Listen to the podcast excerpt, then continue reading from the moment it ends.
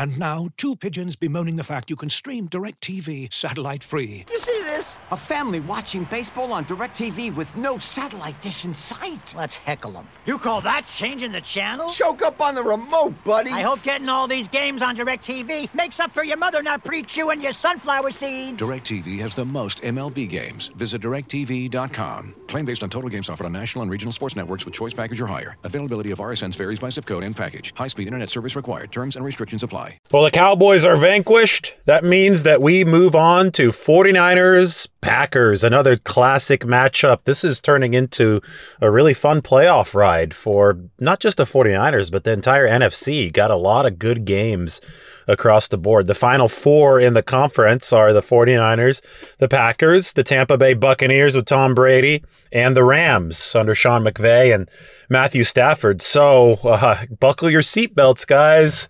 It's about to get really fun. The 49ers will be in Lambeau Field on Saturday night.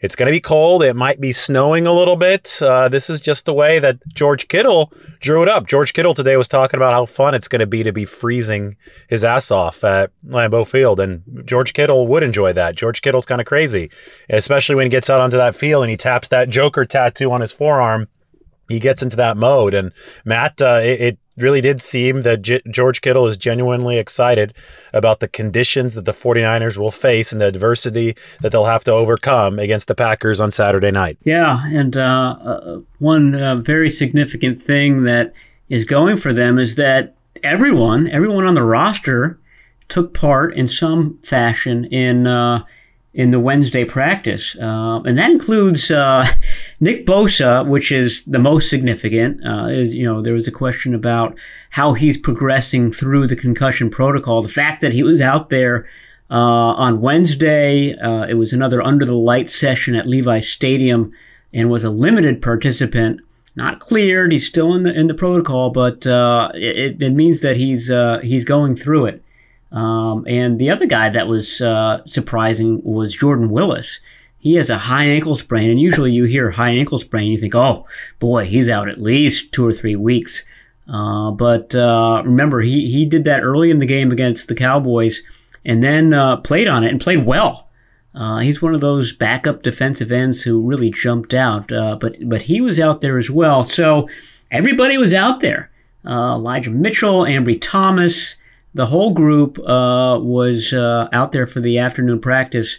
So, um, you know, this is the playoffs. You're, you're not going to, to miss this game if you can can limp your way out there. And, and the 49ers, Dennis, definitely have that attitude going into this game. Yeah, and, and you have to. And, you know, you, you talked about Nick Bosa. Uh, I didn't hear Fred Warner. I mean, the, these are your two best defensive players. And, you know, you, this is the playoffs. This is a very good Green Bay team, and it's great to hear you know George Kittle say he can't wait to be out there. But it's I've been out there. It's a different kind of cold. It's not West Coast cold, uh, and he's been on the West Coast for a while. It's cold. It gets cold, and it gets it gets deep into your bones. So it's going to be important that everyone stays, you know, get a good warm up. And I remember Ronnie Lott used to put Tiger Balm all over his body for cold games, uh, and then go out to warm ups just to get himself heated up for the entire football game. So, you know, games like this, you, you know, you, you, you got to stay warm because, you know, Green Bay is used to this. This is what they play in. Uh, this is what they practice in. This is what they kind of live in. So they, they're kind of used to it. Uh, coming from the West Coast, I mean, it's a different, it's a different kind of cold, man. I guarantee you, it's a whole different level of cold when you get, you know, into Lambeau Field. That crowd's yelling, and that that that ground is kind of moist and it's hard, or it's uh, it, it's got some snow on it and it gets a little slippery and it's muddy. Uh, you get wet, your feet get wet, your hands get wet, and it's a different type of cold. But yeah, you got to suck it up. This is playoffs. You know, you have an opportunity to play for a championship, and you know you got to get by Green Bay, and you know this is becoming kind of the rivalry now. The Raider or the uh, the Rams uh, and the Green Bay Packers. This has become kind of the rivalry uh, for the 49ers. So it's a it's a big game. It's playoff. Uh, you get on a plane. You got a shorter week. You got some guys beat up. I saw today that you know, or yesterday, I guess Jimmy Garoppolo's got a shoulder. You know, these are things that you know in the cold it kind of affects it even more. You know, a finger we've kind of forgot about the finger, but you know, cold weather kind of affects that because it gets a little stiff in the cold. So, you know, you got a lot to prepare mentally to prepare, but you got to prepare for that crowd, Lambeau Field, and the weather. Well, Jimmy Garoppolo was throwing crisply at practice on Wednesday, so obviously that was in 58 degree weather and not 5 degree weather. So we'll see what the difference will be, but so far I think so good based on what we've seen in practice. As Matt said, everybody was somehow involved. Even Nick Bosa in the concussion protocol was clutching his helmet. Looked like he really wanted to be out there. Bosa, I mean, he's a football guy, right? You know, that whole football guy that's saying it say even a hashtag I think on social media uh, that that applies to Nick Bosa. I mean, I think he the, the least surprising thing I ever heard about Nick Bosa this year was that as a very young child, he would go to bed with a football in his arms because he's a football guy. I mean, it, it's it, that's just the way that it is with Nick Bosa. So he's out in concussion protocol. He'll be out at practice with a helmet in his hand, waiting for a doctor to clear him.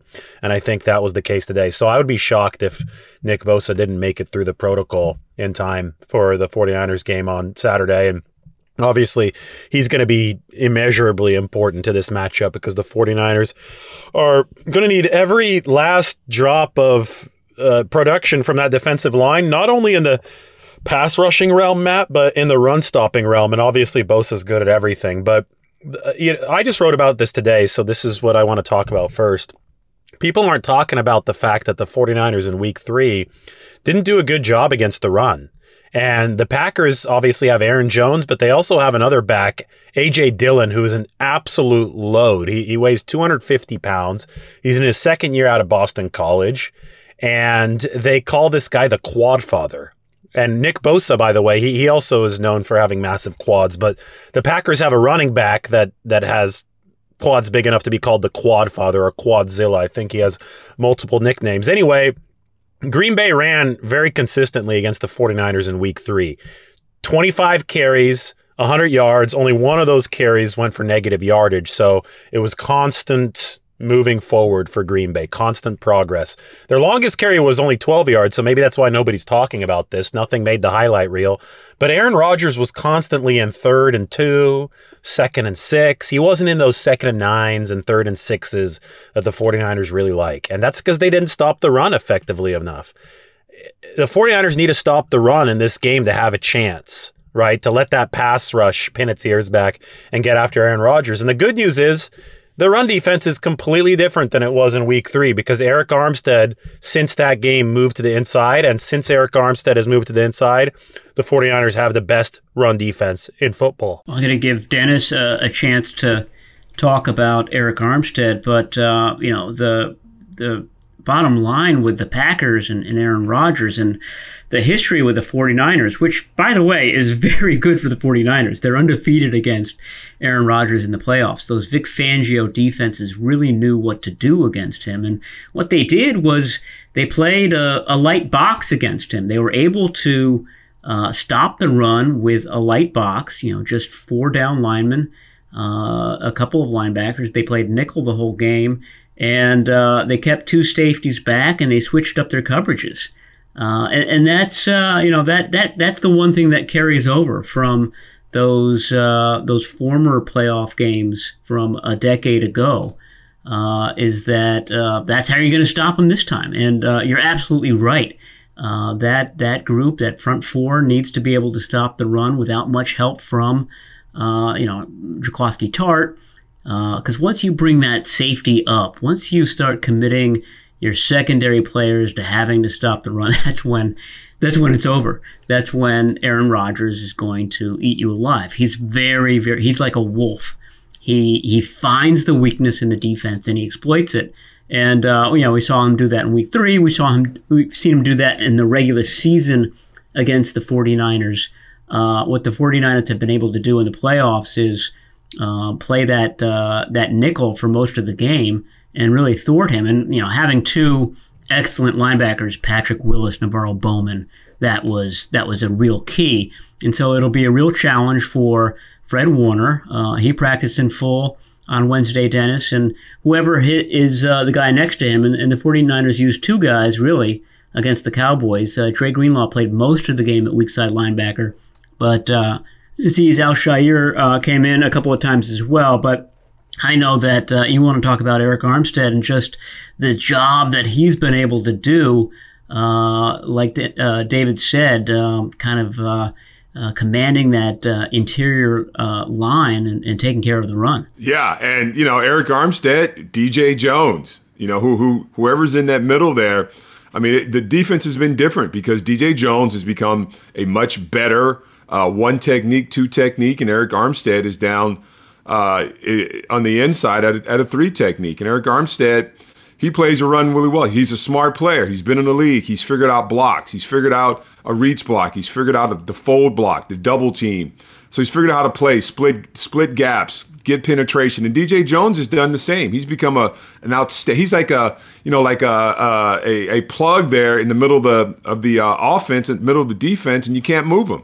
You know, he's he's just like a fire plug. So you, you can't can, move him, but he can move. Did you see that spin move? move? Uh, the oh, slim yeah. move the other day? Oh my god! He's turned into it. He's turned into a really good defensive lineman. And you know, I, you talk about the run game. This would defensive. I mean, you know, when I played, it was about stopping the run. And that's the attitude you have to have. You have to have against a team like this, especially if you go into the elements, the weather. I mean, you, it, has got to be run. Stop the run first. Uh, and this is what you kind of live for as a defensive lineman the opportunity to go one on one, get penetration in the backfield, and attack a running back and get a running back to the ground. Now, you talked about this kid, at this Quadzilla or Godquilla, or whatever it is. You know, I wonder about guys who name their body parts. So, you know, I mean, he's a, I mean, he's a big dude, but he's still a running back. The technique's the same. And any any run or any weather, rain, whatever it might be, snow, um, you know, the, the, tackling's the same. You get off the block, you have to dis- disengage. And one thing, when you're in this type of weather, I mean, you can't stay locked up on blocks because you get driven off the ball. Sometimes the footing's not there. But if you get off, you disengage, you get off of blocks, you get up the field, and whoever, Quadzilla or Godfather Quill, whoever it is, you can tackle that person. So the attitude has to be with this defensive line. And again, I say it every game, it's won or loss at the line of scrimmage, but it's really important against this Green Bay team that you stop the run. Then you have to deal with Aaron Rodgers, who's who's going to get rid of the ball really quick. Got to get your hands up. But first things first, I mean, if it's if it's wet, if it's snowing, you got to shut down that run game, and then you can attack the next aspect, which is stopping Aaron Rodgers uh, and passing the ball down the field. Well, I asked DeMeco Ryans about the quad father. I didn't use those words. Um, That's ridiculous. But I, I just, uh, yeah, it's ridiculous. He has two of the nicknames. Now I don't know who gave them to him. I don't know if Maybe it, they're each quad has a has a different nickname. Okay, that's enough. All right, Quadzilla and the quad father. Yeah. right. anyway, I asked DeMeco Ryans about him, and, I, and then I also asked about you know what went wrong in week week three when the 49ers did give up those 100 rushing yards and you know, not all 100 rushing yards are created equal, right? You can have a 100 rushing yard game where they break off an 80 yard gain, and but then you shut them down the rest of the way. But this game was just consistent Packers three to four yard gains, maybe even five yards here and there. Again, the long was 12, and that wasn't good for the 49ers because the Packers controlled the game flow, and we know how much the 49ers like to control game flow, but they weren't able to do it. And DeMeco said well, the tackling was the issue. He said that the the, the Packers were just getting and turning what should have been two yard gains into four yard gains. And, you know, that that will never show up on the highlight reel, but if that happens 20 times, it becomes a, a really big deal. And I looked up the stats, and sure enough, 67 of the Packers' 100 rushing yards came after contact they averaged 2.5 yards after contact per carry. So DeMeco said it, you know, perfectly. What should have been two yard gains were four yard gains, and what should have been four yard gains were six yard gains. And the 49ers can't have that. They're going to have to, like Dennis said, they're going to have to tackle fundamentally and make sure that two yard gains stay two yard gains. They have to make sure that leaky yardage doesn't take over. And that's what the 49ers running backs are are great at, right? You know that that uh, the run after first contact. And you know and that's and that's just you know wrapping up getting a guy to the ground. But if if, if you're going to give up after contact two or three yards i mean it kills the defense. And that's why sure tackling wrapping up uh, and waiting for your friends to come there to try to strip the ball. That's got to be the the attitude going in against quadzilla whoever this is um, you know, wrap his butt up and then start ripping out the ball. And especially, you know, with this weather, we're talking about the way. if it's going to be wet, it's going to be some opportunities for some turnovers. And I think turnovers are going to, you know, make or break this football game for the 49ers. I think we can look at the season as uh, pre and, and post uh, week eight. That was the the week that they went to Chicago, and that's when uh, Kris Kocurek made all these changes along the D line. Uh, Arik Armstead in the middle, Arden Key rushing from the middle, Nick Bosa moving left or right, depending on which matchup he likes the best. But uh, also with the linebackers, I mean, early season Azeez uh, is, was not as good as uh, as late season uh, version. I mean, he was a little bit uh, all over the place, a little bit too hyper, overrunning plays, things like that. He would leave his feet a bit. Um, and I don't think Fred Warner was as good as he is now either. So uh, that whole crew, that whole front seven, uh, or, or, front six, as it were, uh, for this game probably, um, is just so much better. Um, and it's really a, a, different team in so many ways than the one that lost to the Packers in Week Three. I think we've already talked about the changes in the secondary and how well Ambry Thomas is playing. And David um, you got a good look at at, at Ambry at, in Wednesday's practice. He has a uh, a knee bruise. H- how is he moving, in your opinion? I think he's a little slow right now, but I wouldn't. You know, people took that to be really alarmed on Twitter, and you know, people always take it to the extreme on on social media. Uh, that was already known information on Tuesday that he had the bone bruise and that he was moving slower. So I was just trying to, you know, put it out there fairly. Like, okay, hey, I saw Ambry Thomas running through drills, it, and I wrote, it looks like he's still moving a tad slow. And then you can just tell who's uh, who's a glass half full person and who's a glass half empty right. person when you look at the mentions, because half the people are freaking out. Oh my God, he's moving slow. And I said, guys, we are. This was already pre-existing information. He was moving slower yesterday. So it's good that he's going through the drills, and I wouldn't expect him to be at 100% because bone bruises are painful. I don't know, Dennis, if you ever had a bone bruise. It's not anything structurally wrong with the knee, but they hurt, right? And uh, you just need some some rehab time. You just need some time to recover the body. And I think the fact that Ambry was out there you know, still fighting through the motions, I think it's a good sign for his potential availability because that that pain's got to subside in the next couple days, I would think. Oh yeah, definitely. I mean, you know, bone bruises are you know they hurt like heck, but you know, rest like anything else. Rest, a good massage, getting a the hot tub, rub something on it, get some treatment, and keep it moving. But uh, you know, he's you know we talk about Thomas, and you know we we we, we had a lot of negative stuff to say about him. But the last couple weeks, you know, he's played pretty well. And what happens is now he's getting the reps.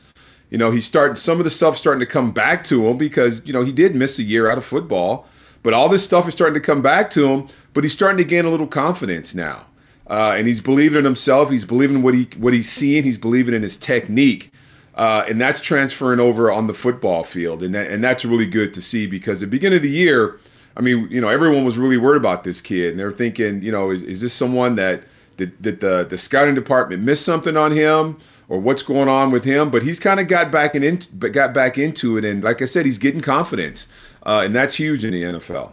Looking for an assist with your credit card, but can't get a hold of anyone? Luckily, with 24 7 US based live customer service from Discover, everyone has the option to talk to a real person anytime, day or night. Yep, you heard that right you can talk to a real human in customer service at any time. Sounds like a real game changer if you ask us. Make the right call and get the service you deserve with Discover. Limitations apply. See terms at discover.com/slash credit card. As you've probably heard by now, we've teamed up with BetMGM this season. We'll be using BetMGM lines to make all of our picks, and we'll have special offers for our listeners each week. If you haven't signed up for BetMGM yet, use bonus code The Athletic, and you'll get a one-year subscription to The Athletic, plus up to a $1,500 first bet offer on your first wager with BetMGM. Here's how it works. Download the BetMGM app and sign up using bonus code The Athletic. Make your first deposit of at least $10, place your first bet on any game, and claim your voucher for a one year subscription to The Athletic. See BetMGM.com for terms. U.S. promotional offers not available in D.C., Mississippi, New York, Nevada, Ontario, or Puerto Rico. Gambling problem? Call 1 800 Gambler. Available in the U.S. Call 877 8 HOPE NY or text HOPE NY 467 369 in New York. Call 1 800 NEXT STEP in Arizona. 1 800 327 5050 in Massachusetts. 1 800 BETS OFF in Iowa. 1 800 270 7117 for confidential help in Michigan. 1 800 981 0023 in Puerto Rico. First bet offer for new customers only in partnership with Kansas Crossing Casino and Hotel. Don't forget, if you haven't signed up for BetMGM yet, use bonus code The Athletic, and you'll get a one-year subscription to The Athletic, plus up to a fifteen hundred dollar first bet offer on your first wager. Well, you know what? The 49ers really are going to need him to play well, and they need Emmanuel Moseley to play well. Because, Matt, I think that we've talked about this before. The key for the Packers obviously was running. That was one of them. But there's a second key for their offense in week three. Aaron Rodgers got the ball out in 2.3 seconds from snap to release. That time may seem familiar to you because that's the same exact time on average that Jimmy Garoppolo got the ball out in both games against the Rams. So basically, the Packers treated the 49ers defense like the 49ers defense treats the Rams defense, and they realized we got to get the ball out because this pass rush is going to beat our offensive line if we don't. So you have to prevent the other team from getting the ball out quickly, and that means taking some riskier press man coverage techniques. And that's why the 49ers drafted Ambry Thomas, because he was a press man corner at Michigan. Now remember, Deommodore Lenoir and Josh Norman started that game in week three against the Packers. And, you know, Neither cornerback cut it. The 49ers were bad on the back end in that game. They feel that they're a lot better with Moseley and Ambry Thomas. And it's going to take some physical play at the line of scrimmage from those guys to take away those short options for Aaron Rodgers to buy the 49ers pass rush time to get to the quarterback. Yeah, and I think both of those guys have been doing that. I mean, Emmanuel Moseley looks like a different guy than than he looked uh, in, in 2019. Remember, he was a, a Super Bowl starter that year and he played well, but he was still a young player. He just he's he's more confident. I think he's stronger. Um, Ambry Thomas is a rookie. He's going to get better with time. So that to me, he's he's the question mark. If if I'm Aaron Rodgers, and like I said, I'm the wolf, and I'm looking with those wolfish eyes for the the the six sheep. Um, you know, I, am going to test out the rookie for sure. Um, and um, you know that's what I wanted to ask, ask Dennis when when you're dealing with injuries, and it's not just Thomas. It's you know all these guys have something at this point and, and Garoppolo's uh, thumb slash shoulder is, is probably at the top of the list. But I think the game is supposed to maybe when it kicks off, it'll be about 15 degrees, and then it's gonna it's gonna fall, and then the low that night is supposed to be two two degrees. So when you're talking about single digit temperatures and sprains and knee bruises, do you feel those more? Uh, readily uh, when it's that cold? I mean, is it is it harder to get warm? Is it harder to warm up, literally warm up before the game? when it's that frigid outside. Oh yeah, most definitely. Especially coming from you know coming from the West Coast here. I mean, we get to 40 degrees and we think we're freezing. Now you're talking you know 10 degrees. So yeah, it takes a little while to get used to that, and you know those bumps and bruises, you know you you can feel them. Uh, and, and it's a little, yeah, it is a little tougher, but it's important. I can remember playing there and, and, and, and starting warm ups a little bit earlier. And like I said, you know, some Bengay or some Tiger Balm on your body to get it warmed up because your body's not, you know, if you're coming from the West Coast, your body's not used to that. It's not used to to getting warmed up in that. But once you get that lather going, and you know, I always say you got to figure out how to get in the football game because on the sidelines you're going to stiffen up again. But if you're in the football game and you're moving around, you know, for the most part, you're good. It's just that sideline time you really got to figure out. Someone told me that the team has heated benches now. When I was playing, yeah. there was no heated benches. You just kind of had a fan, a heat fan in front of you. And You would try to keep your feet warm without burning your shoe or melting your, your cleats off. So, I mean, it takes a while, yeah and all those little bumps and bruises, you know, they, they get they get a little stiff. But then you have to really get your warm up on. You really have to get a good sweat. You can't go out and warm ups and just kind of walk around and check out the stadium or whatever. You really got to get a good lather up and get yourself warmed up because your body's just not used to it. I mean, you're just not used. You're not in it. You know, you're in the you're in the Bay Area here. It gets cold, but it doesn't get no 10 degrees or minus anything. So it does take a little while to get warmed up. So you got to really be very cautious of that. If you get those bumps and bruises, you got to make sure you're getting your treatment first of all. But when you when on on game day, you really got to get warmed up. Well, let's talk about how Jimmy Garoppolo might fare in this weather as we preview the 49ers offense against the Packers defense. He's from not too far away, Arlington Heights, Illinois. Chicago got cold, and then obviously he stayed in Illinois for college at, at Eastern, uh, the same school that, that Mike Shanahan and, and, and Tony Romo went to. So Jimmy Garoppolo's played in the snow. He's played in the cold. He, he grew up in it, obviously, in that Chicago area, but he will have to deal with those two injuries that could be, at least as far as the painfulness of them goes, could be a little bit exacerbated by that cold. But he's going to be such a central figure in this game because we talk about the 49ers' ability to potentially run against the Packers. And Green Bay, if you look at the analytics, this is the number two offense in football, but they're the number 22 defense in football. And also, by the way, this is a side note that you might find interesting. They're the number 32 special teams unit in football. No special teams unit, yes, even the 49ers, has been worse than the Packers. So that, that, that might be something we need to discuss in a few minutes. But Uh, when you look at the, the two main phases of the game, the 49ers offense should have a distinct advantage over the Packers defense. It certainly did two seasons ago in 2019 when the 49ers ran all over Green Bay in the NFC Championship. I think the 49ers offense had an advantage over the Packers in week three. I mean, they scored darn close to 28 points in one half. I know one of the touchdowns came right before halftime, but as soon as the 49ers started getting out of their own way, they were essentially able to score at will against the Packers in that game. And it's especially the run defense that struggled for Green Bay. So the 49ers to run, if Jimmy Garoppolo gives them the key third down conversions and the key throws to loosen up the box for Green Bay, because you know that Green Bay is not going to want to go down the way they did two years ago. I think they're going to sell out against the run. So if Garoppolo can make sure that he makes them pay for that, the 49ers should be off to the races offensively in this game. Now, it's a big if, right, Matt? Because we don't know what the weather conditions are going to be, and we can't be 100% sure about how Garoppolo is going to hold up in those conditions, given the fact that after he suffered the injury to his shoulder in Dallas, his performance and his accuracy fell off a cliff. So the 49ers need to make sure they're getting the good Jimmy Garoppolo, the pre injury Jimmy Garoppolo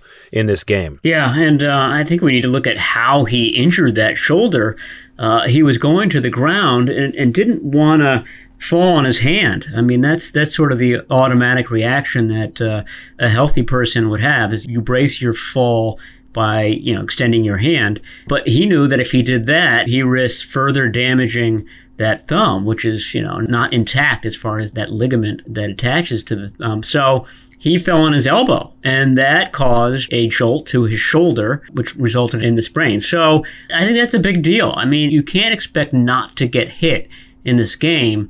And when you're talking about a frozen surface, and uh, yeah, I think Lambeau's field does have a heater. But when you're talking about the temperatures, we're, we're, we're, discussing that that heater only goes so far. It's going to be a very, very hard surface. So I think that's obviously going to be Green Bay's game plan uh, it, it, is for any team to knock the quarterback around. But when you're knocking Jimmy Garoppolo around, this is my point. I, I think there's a greater um, chance that that he suffers, you know, uh, you know, exacerbates one of the two existing injuries, or or gets hurt somewhere else, just because uh, he's already favoring his body. And I don't know what the effect is, you know, when when you've got a uh, a thumb sprain like he does. I mean, that's all about grip and and that hasn't been an issue to this point. But he's played in two, you know, uh, climate controlled buildings. Uh, so what what happens when the ball is you know dry and and harder in that in that those freezing temperatures? I, I think that you know that that I think you're absolutely right in as far as what Green Bay's uh, game plan is going to be. Let's test this guy out. Can can he go over the top?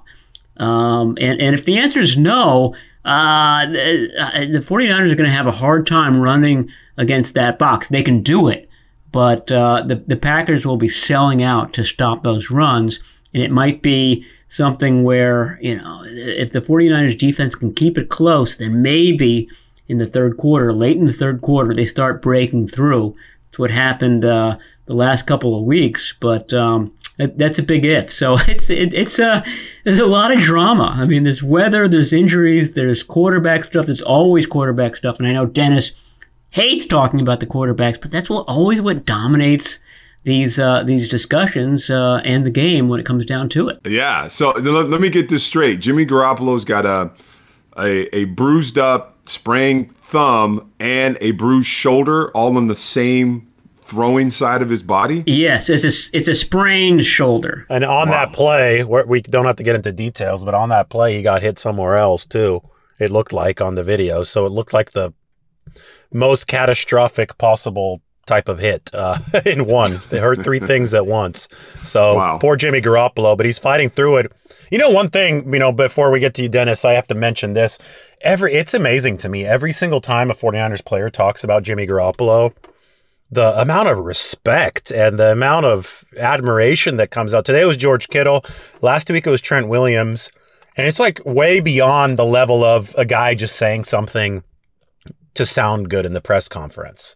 These guys, I think, really admire what Jimmy is doing and staying in there, hanging in there, and fighting. And I think it has something to do with how this team is, is performing because the, the team has kind of embodied the we're not going to die attitude, right? It looks like they're dead, then they roar back to life. Well, for like in six or seven instances this year, it seemed that Jimmy Garoppolo's time with the 49ers might be coming to an end, but he's come back just like, you know, the villain in the movie. And some people consider him a villain, even if they're 49ers fans. They, they want to see Trey Lance, but he keeps on coming back and his teammates seem to really admire it. Yeah. I mean, you know, he's, he's one of the leaders of this team. And I, and I think that's the way Kyle Shanahan feels too. I think Kyle Shanahan feels that it's important that the team knows that, that he still has a lot of trust in him. I know we talk about a lot uh, does Cal still believe in him? Does Cal still trust him? I, I think Cal totally trusted Cal. I mean, uh, I, I, think Shanahan really trusts trusts Jimmy Garoppolo, and I think he he likes having him in the football. I mean, especially games like this. I mean, no matter how beat up he is, I think you know you want him in there because he's got that experience and he's got that toughness. But uh, you know, this is this is going to be a game where the Green Bay Packers are going to stack the box. They're going to try to stop the run. You know, we're talking about the injuries. I guarantee you, they know about the injuries, uh, and they want to see what he can do. You know, they're going to try to shut down Deebo, of course, and you know, and and and and double team George Kittle, and, and they're going to say, "Hey, Jimmy Garoppolo, you're going to have to show us what you can do." So now, Jauan Jennings, uh, Brandon Aiyuk. these are the guys that are going to have to be superstars because they're going to try to shut down that run, and they're going to try to throw Jimmy Garoppolo around a little bit. I mean, now they know that he's he's kind of you know he's a he's beat up. You know, one side of the body is beat up. If you can slam him to the hard turf maybe once maybe you maybe you can get him out the football game. So you know he, he's always got a target on his back, but this week is going to be an even bigger target because I can guarantee the mentality of a defensive lineman is, oh, the quarterback is hurt, one side of the body is hurt, throwing side of the body is hurt. We're going to attack it. So he's going to have a big a big X, a big bullseye on his back. Uh, come Saturday. So it's going to be it's going to start with that offensive line. You got to be physical, and you know the run game may not work you may not get a lot of yards in that first half, first quarter, but if you're physical, you can beat down this defense. And in the second half is when you can really kick in your run game, but you got to stay dedicated to it. Uh, and you know, on the defensive side, you got to keep Green Bay from scoring, you know, a bunch of points in that first half, first quarter. So you can't get behind. Uh, but if you if you trust that run game, we know what we know what wins. We know what the 49ers need to win the recipe. You got to run the ball 30 to 40 times. So you got to be physical up front. But I can guarantee you the box is going to be stacked. They're going to try to stop that run. Uh, then they're going to get after Jimmy Garoppolo. And they only ran it 21 times, the 49ers did in that week three matchup. Um, I think uh, Joe Barry, the defensive coordinator, got a lot of credit for how he game planned against the 49ers. And of course, uh, the Packers run the same offense the 49ers do. So uh, the, the zone running game isn't as great a surprise, I don't think, against them as it might be for some other teams. Now, having said that, things were a lot different at that point on offense as well. Um, the the main thing being there was no Elijah Mitchell for this game. I think he was still dealing with a uh, sprained shoulder from from week two. It was a, a Trey Sermon game, um, he was the starter and he got the most carries, uh, 10 for 31, so only 3.1 yards uh, a carry for him. The 49ers only averaged 3.2. And then, of course, falling behind like they did in the first half meant that they uh, they couldn't really lean on the uh, uh, the, the running game like they uh, like like they like to. That that to me is the key. Keep it close. I mean, uh, if it's close at halftime, even if, even if you're losing at halftime, I, think that's a win for the 49ers because they've shown that they, third quarter begins, late third quarter, they start to to really wear on on their opponents. And, and David noted this isn't a great run stopping defense in Green Bay.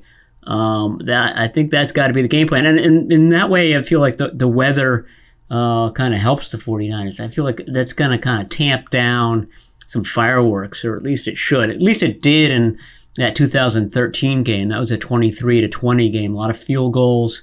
You got to rely on your veteran kicker in those instances. The 49ers got three field goals from Phil Dawson uh, eight years ago. They could uh, they could use something similar from from Robbie Gould on uh, on Sunday. Well, Robbie Gould has yet to miss in the postseason. He's 18 of 18.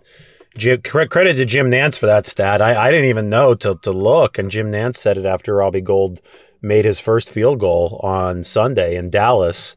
I looked it up on Pro Football Reference, and sure enough, sky is perfect in the postseason. 49ers need that to continue moving forward. But Robbie Gould, I mean, everybody talks so much about how it was a bad contract, this and that, this and that. He has saved the 49ers' skin the past two weeks.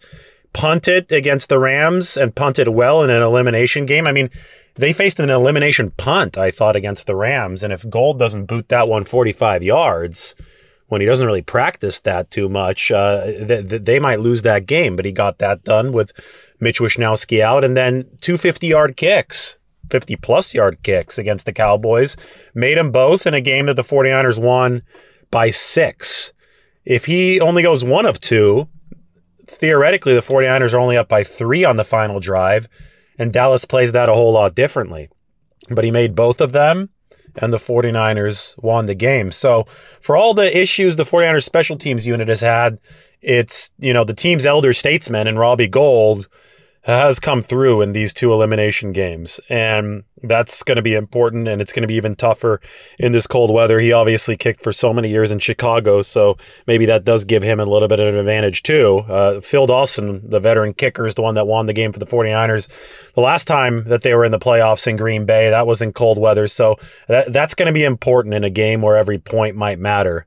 And we should separate the performance of the special teams unit because it's been Gould that's been good, but some of that other stuff's been bad. That leads me to this point, though. The Packers have terrible, terrible kick coverage units.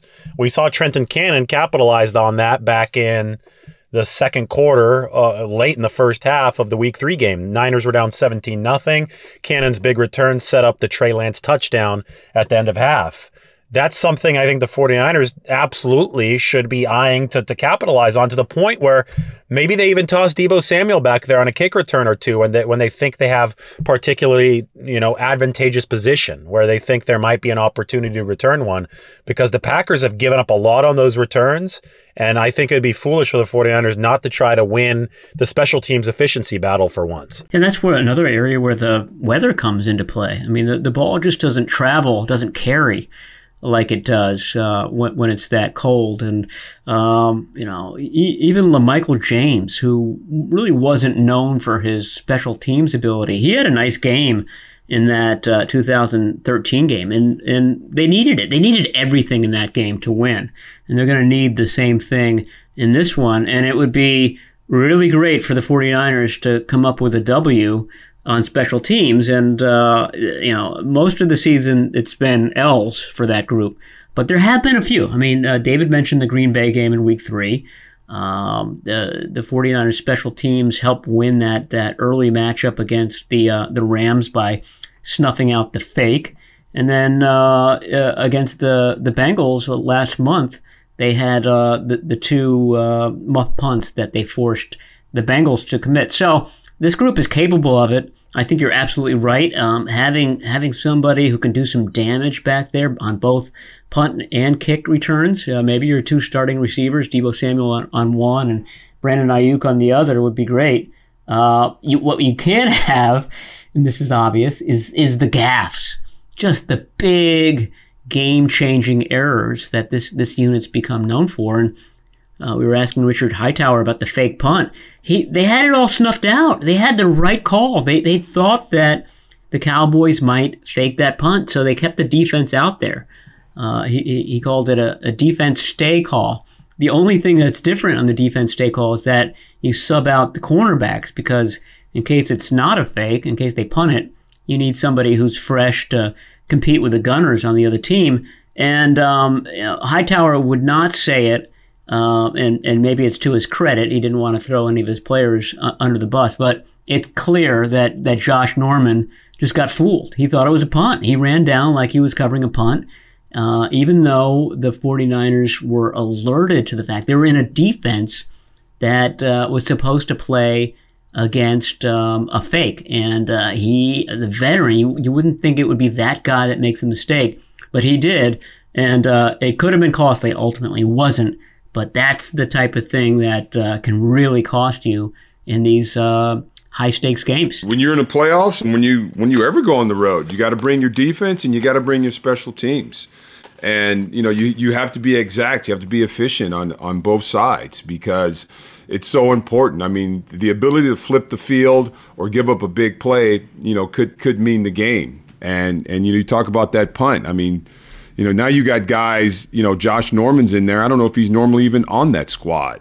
I mean, does he even play punt, you know, punt uh, return, or even if the defense was out there? So you have to have capable, capable guys out there who understand the situation you're in, and you can't give up those big plays because uh, against, you know, against against Green Bay, I think you could. I mean, it could. It really could. It could end up losing the football game for you if you're not exact about things like that. And I guarantee you, you know, it, you've been faked out twice now, Seattle, and then last week at Dallas special teams coach is looking for that opportunity and if, if it lines up right you're to have to try to defend it because you know this is this is a time where you can i mean that could have been the changing part i thought it was going to be the changing of that football game on sunday against against dallas was that that blake that block um, or that fake punt so your, your your defense has to travel and your special teams has to travel uh, Robbie Gould is doing a fantastic job. People talked about those field goals. How come not go for you know that first down?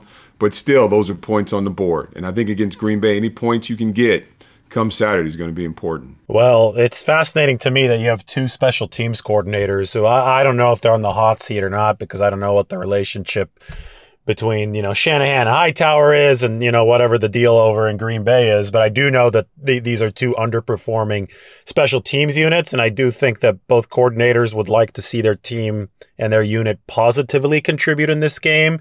So you're to have two I don't want to say desperate coordinators but you're to have two coordinators that I would at least hope would be eager to to make something good happen with their units this weekend and, you know, it's, it's just the truth of the matter. The 49ers are number 27 and the Green Bay Packers are dead last at number 32. And, and that, that's one of the hidden battles in this game that, as Dennis just said, it's not so hidden when they screw up, you know, when they have a, a, personal foul on, on roughing the punter and, and, and then when they, they're not ready at all for a punt fake for the second time in the season. So that that's a focal point for me.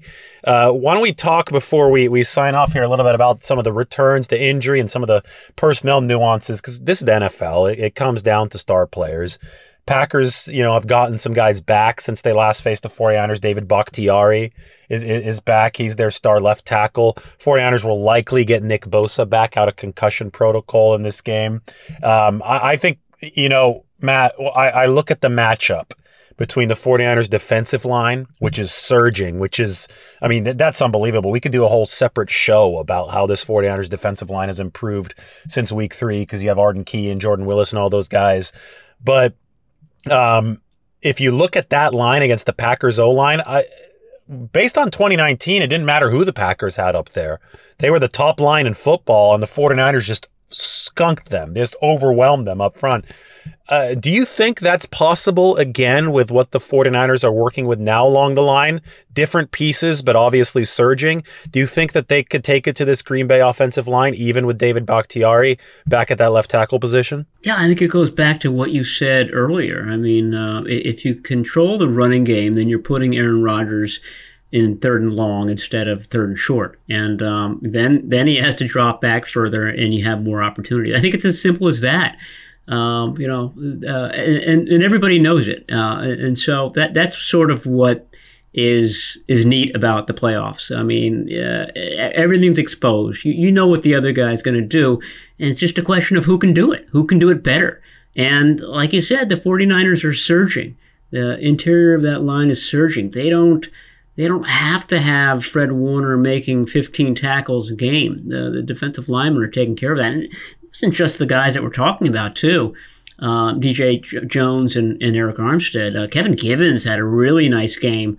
Um, I don't know if he played a, a season high snaps, but it, it felt like it uh, in the middle there. They might even get Maurice Hurst back. We've been talking about him for four months now, it seems like, but uh, that's that's a possibility. Uh, so that's that's a big deal. And you know, I go back to the running game. I mean, and I mentioned that Trey Sermon started that Week Three game. He's their fifth option at this point. I mean, they've got Elijah Mitchell now ahead of him, obviously. Um, Jeff Wilson is back in the lineup. He wasn't there in week three. Deebo Samuel wasn't taking carries in week three like he is now. JaMycal Hasty, uh, I think, was out for that game as well. Um, and that's why they had to go to Sermon. So Sermon isn't really even going to be active for this game, and that's who they had to rely on in week three. Uh, that just kind of shows you where they are now versus where they are then with that very, very critical. And remember, it was Kyle Juszczyk who was their third down back in that game. So an entirely different backfield than the one uh, that they had in week three. And, and I think that's that's as key as anything in this game. And I think this defensive line matches up well because they've gotten so much better uh, in the middle of the field. And we, you know, we talked about Kevin Givens, uh, you know, Kentavius Street. You know, these are guys in the middle who are making plays.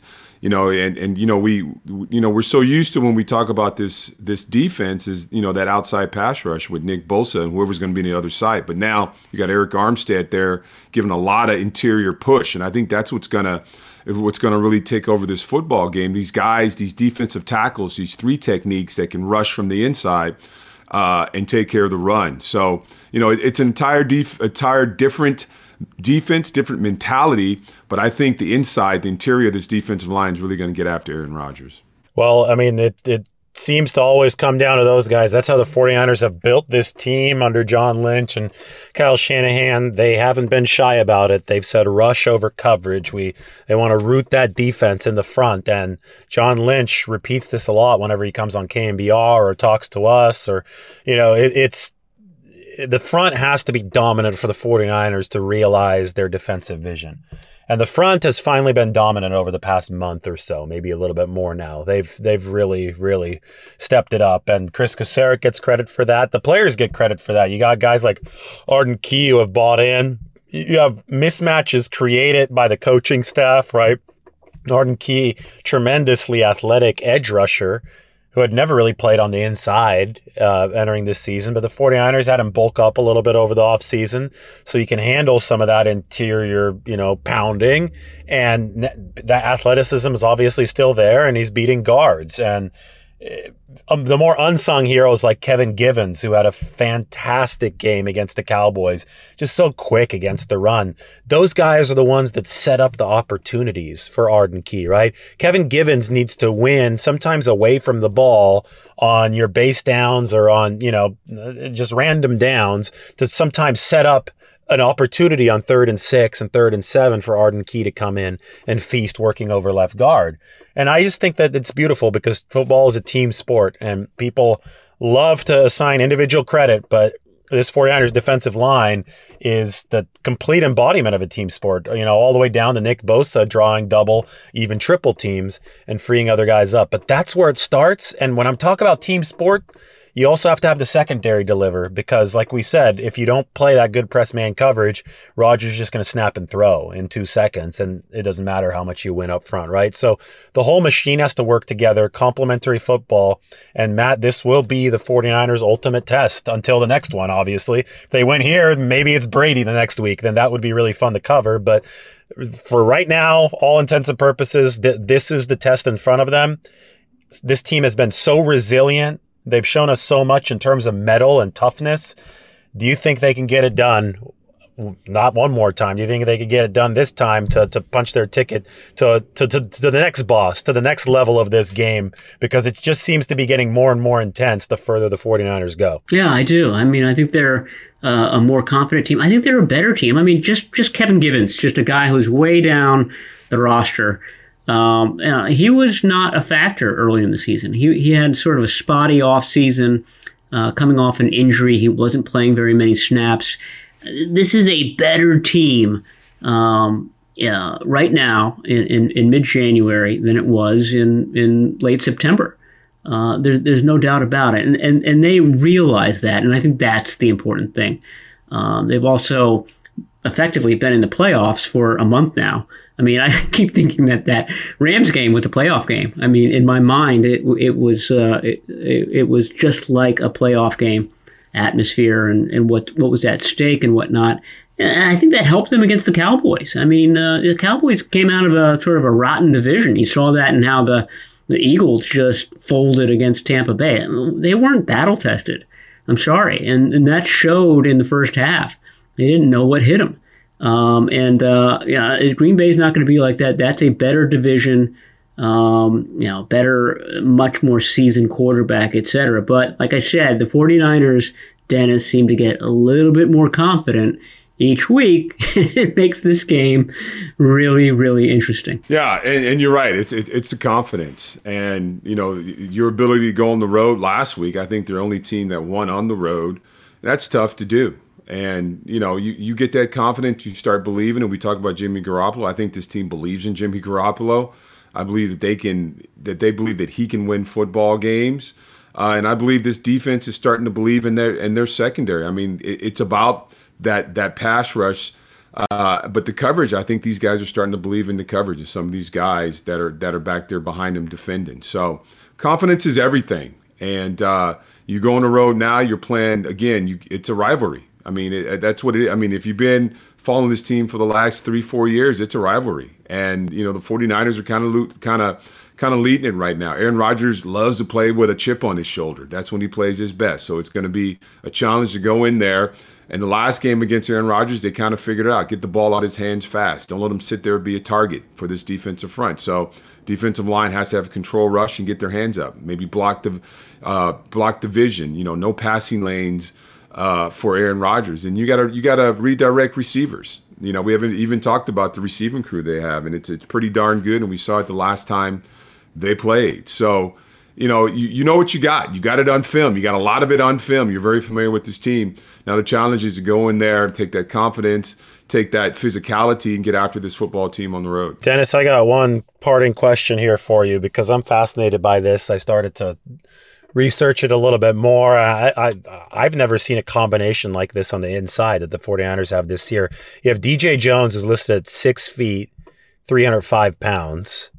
And you have Arik Armstead, who's at 6'7, 290. So Armstead is seven inches taller and 15 pounds lighter than DJ Jones. And, and the reason I bring that up is you have two completely different body types playing at tackle. What what kind of strain does that put on opposing offensive lines because it's obviously put a massive strain on them. But I'm wondering what the, the, what the fundamentals at the line of scrimmage are and how the 49ers are really accentuating that and using that to their advantage. The fact that they've got one really tall guy and one fire hydrant in there at the at the defensive line. Arik Armstead, he's such an athlete too. So he he's that tall guy, he's got those long arms, he can shoot those gaps.